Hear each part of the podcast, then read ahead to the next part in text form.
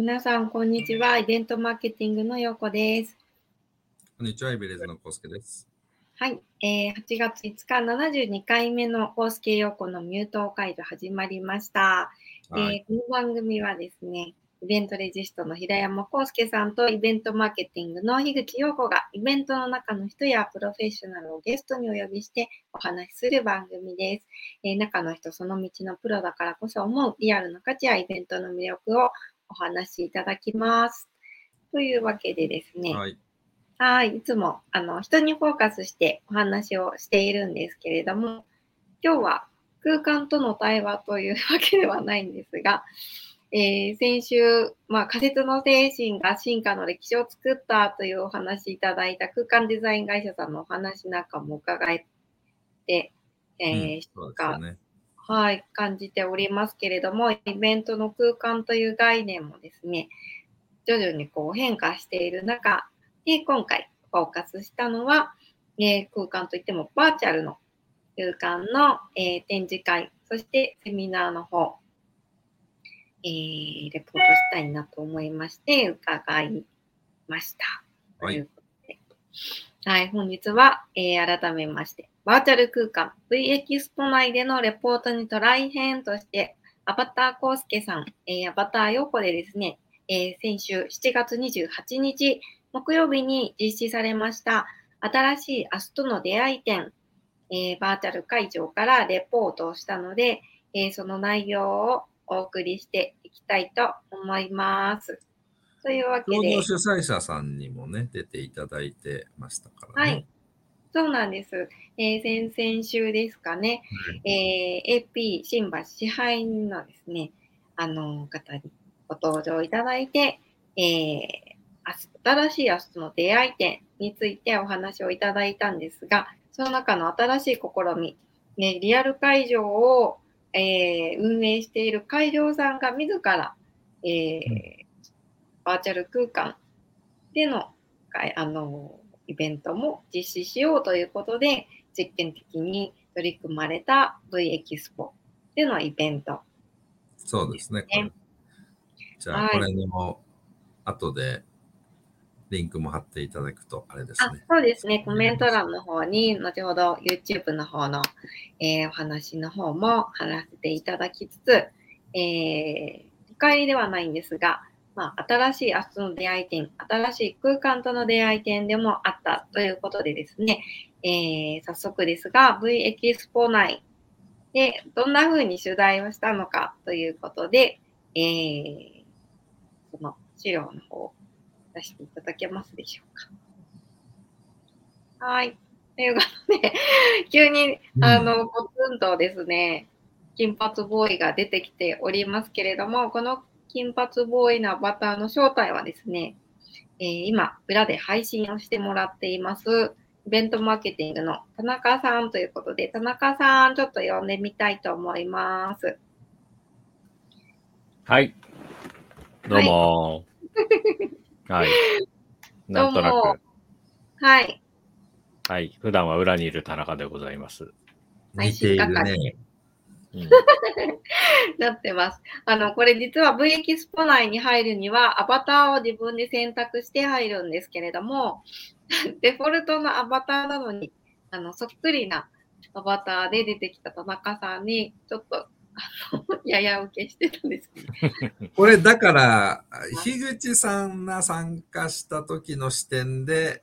あ、はい、私視点の田中さんね。田中さんを見てるので、今はい回これからお見せするのは田中さん視点で2人が出てるというようなイメージですね。はい。そうですね。はい。僕の画面をあの画面収録してるんで、僕から見た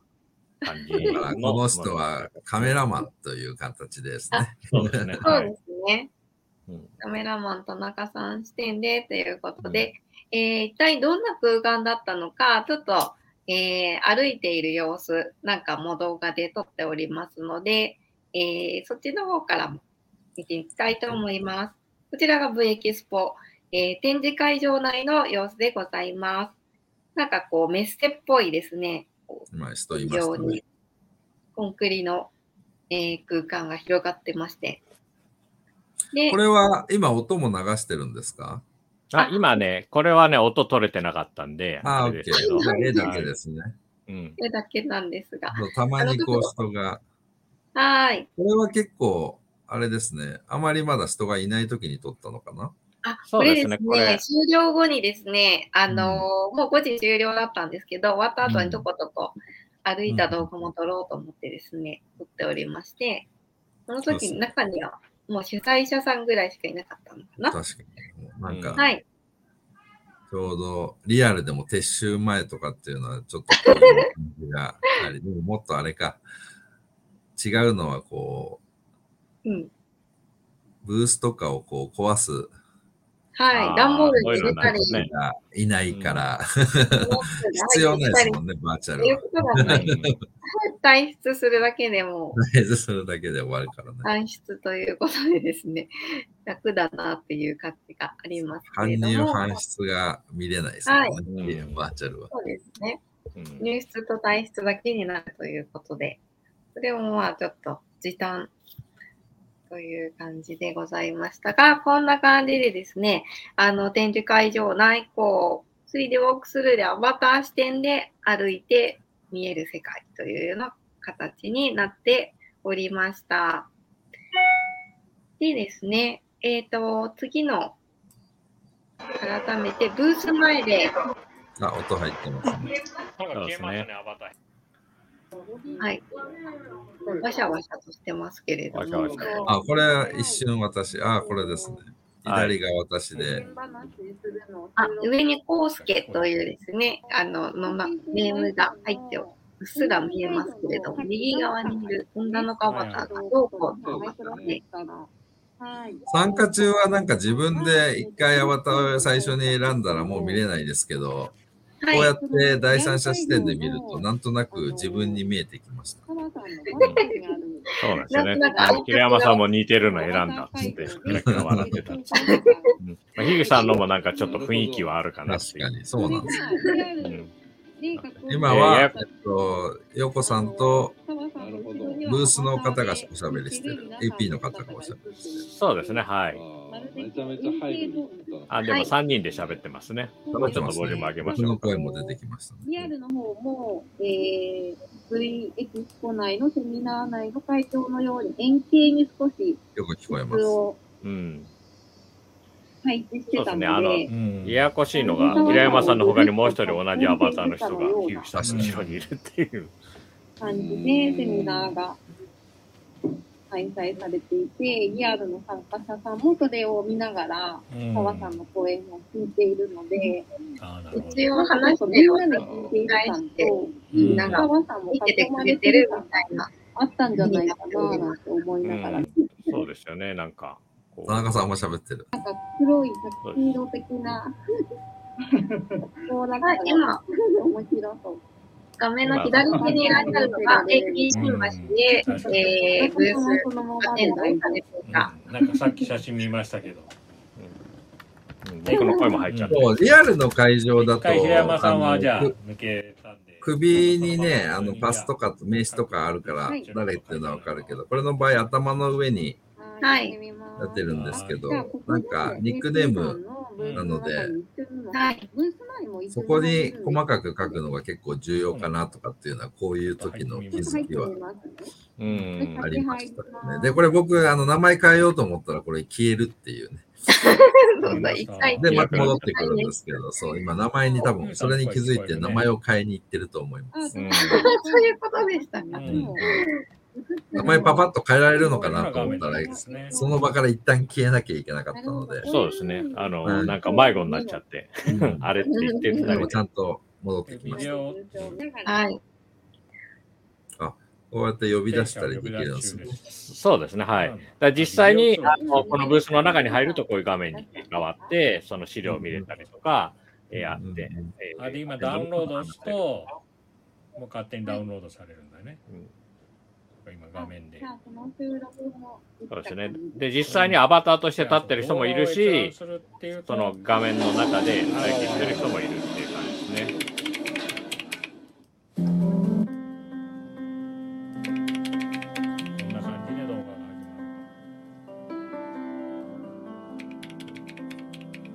そうするとこう 2D で普通に資料を見ている動画になりますけれど、あの、はいはい。でね、会場内に行くと、空間としてその資料その、認識するような、こう、バ話ーチャル空間ならではの展示。の感じになっておりそこから抜けるでこの黒いですね、ブース前にあるゾーンに入ると、その映像が流れ出すというか、ブースに入ったよっていうようなサインが出て、えーブースでの振る舞いに今度変わっていくというような仕様になっておりました。まあ最近こういうバーチャルのとか、まあ最近の流行りの言葉で言うとメタバース的な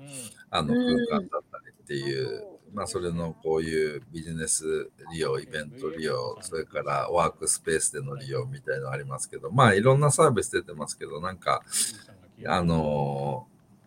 気づきはまだまだ多いですよね。なんかね、なんかあこういう感じかなとかっていうのが、うん。うん、多分そうやって人がこう慣れていくというか、まだうん。人が追いついてないんだなっていうところはすごく感じましたね。うんうん、そうですね多。分な慣れとかだと思うんですけどね。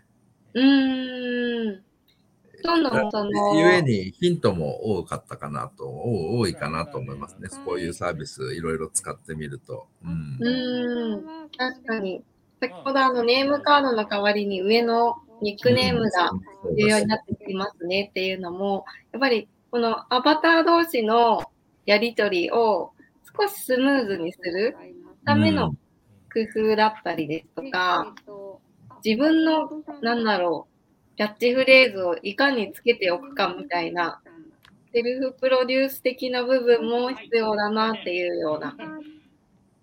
感じもありました。あとはこれもね、よくできてて、その、人の二人今話してる人たちの横を通るとその人たちの会話が聞こえたり、うん離れると聞こえなくなったりっていうのも、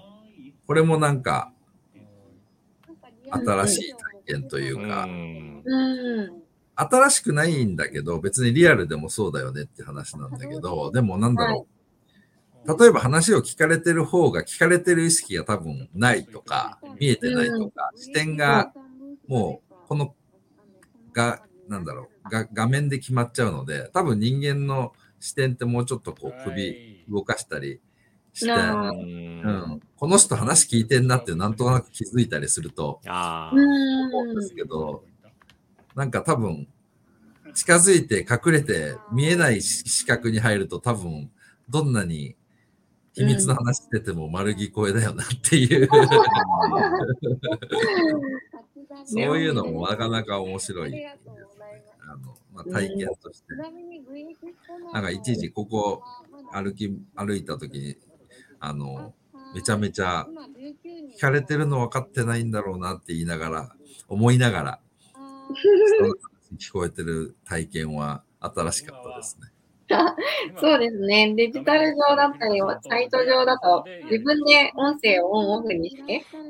あの、多分ね、これ、あの、2D というか、あの、うん。いうサービスではあるんですよね。こう自分のアイコンをこう近づけると、そこのグループの人たち。ーただ、うん。それってそのグループの人たちもこいつ近寄ってきたなっていうのが、その、平面だとわ逆にわかりやすくて、ああ、なるほど。うん、でも 3D だとこう360度どっからち近づいてきてるかわかんないから、うん。あ、そうですね。うん、あのーさっきのもそそうだったじゃないですか。なんか、僕に似た人いるけど、あの人は会話に入ってるのか、気づいてないけど聞いてるのか、はい。もしくはアイコンだけそこにいてその人全然違うことしてるのか、うこんの。辺が、そう、だから声をかけてもその人がそこにいるのかわからないっていう、うん。うん。なんかすごいそういうのも、どうやって表現するといいのかなっていうのは思いますけど、ね、今本当にいますよとか、ここ聞いてますよとか、うんうん。あその辺はアバターの表情とかな。なんかコミュニケーションってなんかバーバルのコミュニケーションって実際のトータルのコミュニケーションの3割ぐらいしかコミュニケーションの中で要素はないっていう話はあると思うんですけど、多分これバーチャルでありながら音と形だけなので、あうんまだこうリアルのコミュニケーションにはうん。違和感とかその差があるのはそういうことかなと思う。うんうん。そう気ですね。になってる表情とかっていうのもすごいコミュニケーションでは大事なんだなっていう。うなずいてるからあ話す。なんかこのアバターに話し続けても、うなずいてくれないからど、どう、うんうんってあえて声に出さないって言わないと、そうですね感。覚がわからないとかっていうのはすごい発見というか、うん。うんで、それはなんか、ネガティブな話とじゃなくて、なんか、いだから、うんうん。そこの中のコミュニケーションがみんな発明していくんだろうなって思って。うん。例えば僕これ入った時の感覚ってなんかゲームやってるような感覚、走り回りたくなったりとか、あジャジャンプして陽子さん飛び越えたくなったりとか、うん。うん。なんかそういう感覚を逆に活かしちゃえばいいのかなとかっていう、うんそっちの方が慣れてるんだったらゲームのように、なんならこう、うんうん。ブースに体当たりしたりできるとか、なんか吉 体田当たりして情報が出てくるとか、なんか、うんうん。そんなにリアルみたいにお行儀良くなくてもいいいいわけで、うん。例えば、ね。なんかそういう遊び心が逆にこの、ここだから逆にアバターだからできる方を突き詰めた方が、うん。なんかリアルに近づけようとすると逆にそれってすごい難しいことなんだろうなと思うんですよね。そのさっきの相手の表情とか、本当にその人が興味がある感じになってるかとかっていうのをうん。見極めるのは、いくらこそううリアルっぽくなっても、逆にすごい沼にはまっていくような感じで、そこを突き詰めようとすると。うんそうでうすね。ん、なんかそんなことを思いましたね。ものになってしまうか、もう振り切って、あの、ゲーム仕様みたいな形に。今はね、なんか今はそっちの方が皆さん近いんじゃないですかね。こういう感じのゲームやったことある、まあ、あの、はいあつ森とかもそうかもしれないですけど、うーん。そっちの体験の方が近いから、うんうん。今は近い方に寄せていった方がなんかそうです分ねか。りやすいかもしれないですね。そうですね。うん。実際にあの V エキスポの、あのを作られた、えー、村上さんというですね、代表もあのブースにいらしたので、ちょっとお話聞いたんですけど、実は私のデフォルトの設定で音声を取れなくてですね、ちょっとメモ書きみたいになっておりますけれども、うん。今、あの、タキシード着て、こちらを向いていただいているのが、えー株式会社 M ラボの村上さんなんですけれど、ご自身もこの M ラボさんが、あの 2D でのイベントでサイトに出展するような、えー展示会に出展したところ、なんか、すごいたくさん来場数があったっていう風なイベントだと聞いてたんだけど、なんか一桁台の出会いしかなかったんですっていうことをおっしゃっていて、それを何とかしたかったっていうのが一つ、V エキスポの開発背景にあったということで、で、やっぱり音に結構着目されていて、アバターと声によりコミュニケーションで出出会いのこうハードルを下げたいというのが一つありました。なので、あの、空間内の、あの BGM みたいな音楽も流れていて、で、ちゃんと対話するときはそれを切って対話するっていうようなこともできるような、ちょっと空間への音のですね、あの、仕様というのに、えーこだわった内容で、えー展開をされていらっしゃったということでした。ここで言われてるハードルを下げるっていうのはなんかわかる気がしますね。なんかうんハードルを下げることになるのかな。あの、うん、多分さらに突き詰めるとなんでハードルが下がるのかっていうことかなと思うんですけど、はい。確かにね、あの、リアルで話しかけるよりも、なんかこの人形に話しかけたアバターに話しかけるのは、はい。楽というか、はハードルは下がってますよね。あ、そうですね。確かでに。それはなんか、何個か前に、この、はい。か、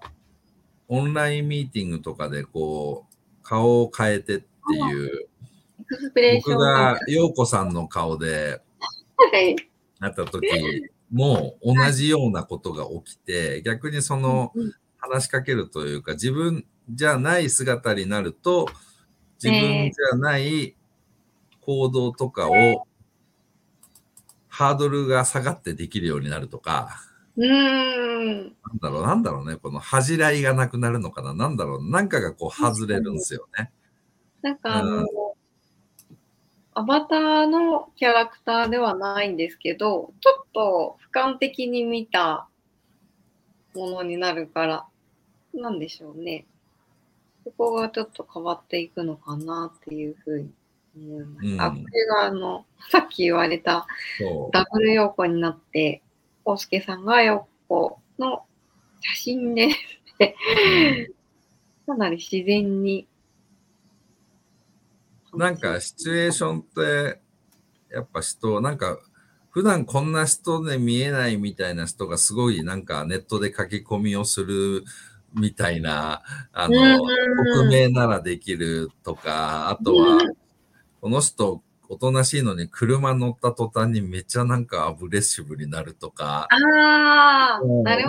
ほど。そういう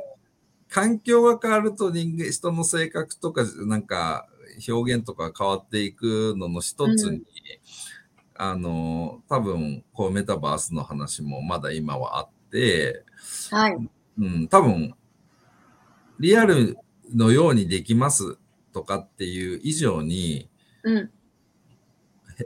極端な話すると、そこに参加するのはもう別人格というか別人かもしれないっていう、その人の中でね。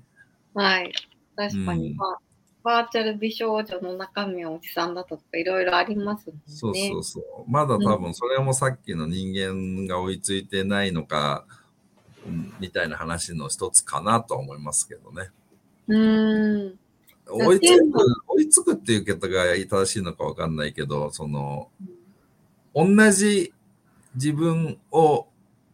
アバターの中に求めようとすると多分なかなか人自分の中で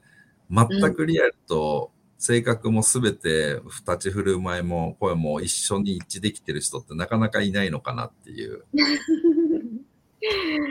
そうですね。意。識的にも無意識的にも、うーん。うん、なんか影響があるんじゃないかなと思いますけどね。やっぱりそこのこう、幼児じゃないんですけど、ね、ビジュアルによっても全然ちょっと変わってきますもんね。そう。で、それをなんかうまく利用した設計になってると、その本当の意味でこう、で正し、正しくって言い方だけど、いあの、ビジネスとしての出会いのハードルを下げるっていう設計ができるんだろうなっていう。うんうんうんうん。そうですね。なんか実際にこの V エキスポで出展した方から、あのちょっとお話も聞いたりしたんですけれど、あのなんかメタバース展示会は、あのこれから途上のの段階のあのものだなっていう印象でしたということで、どちらかというともうサイト資料請求に近いようなあの振る舞いもあったので、まあ、あの、それにも近いかなっていうところ。出展者にとっては、まあ、それが、あの、新たな出会いにどうつながっていくかっていうのが一番大きなところなんで、なんか、考えていくと、地方だったり、リアル会場に来れない地方来場者をいかにメタバース会場に呼び込めるかが、あの、重要かもっていうようなお話をされていらっしゃったりして、いろいろこうやってみて、体験してみると、あの、思うところっていうのがどんどん出てくるかと思うんですけれど、うん、うん、そうですね。やっぱり今回は、この、あの新しいアスとの出会い点は、あの、難しかったのが、ハイブリッドで、リアルのブースにも立ってるし、うんバーチャルの、あの、展示会場もあって、呼び出されるとそっち対応するっていうのが、うん。ワンオペだとなかなか厳しいかなっていうところもありますし、いやそれをどういうオペレーションしていくかっていうのも一つ、出店者さんにとっては課題になっていくのかなっていうのもありますし、うん斉藤さんはそれを出店者さんの気持ちになったら会期分けた方がいいよねとかですね、本当にじゃあそのオペレーションでブースアテンドする人をどう確保して対応するかっていうのも考えないといけないなっていうふうに感じうん。うん。ということで、まあ、こちら展示会場の中、内容だったんですけれど、最後ちょっとだけちらっとセミナー会場の方の様子もお話しして終わろうかなと思いますが、私が今回 V エキスポセミナー会場をリアルもですね、あの、バーチャルも、どちらも行ってみて、なんか思ったことで、今回 V エキスポセミナー会場の方の今写真が出ておりますけれども、あの、いわゆるあのシアター形式のですね、階段上の、えーバーチャル空間になっておりまして、ちょっと他と違うかなと思ったら画面が2つでですね、扇形になって、えー展開をされていたので、1つの画面にだけ注力するんじゃなくて、えー登壇者の表情のえーリアルのカメラで押さえた表情とスライド資料をですね、同時に見ることですごく、え臨場感があるなというふうには思いました。確かに。その他、まあ、リアクション機能とか QA 機能っていう質問機能なんかは、あの他の、えーオンラインでの、えウェビナーだったりに近いものがあるかなという感じで、アバターでここに入ると声は出せませんので、チャットとか、えーリアクションの拍手、ハートなどのですね、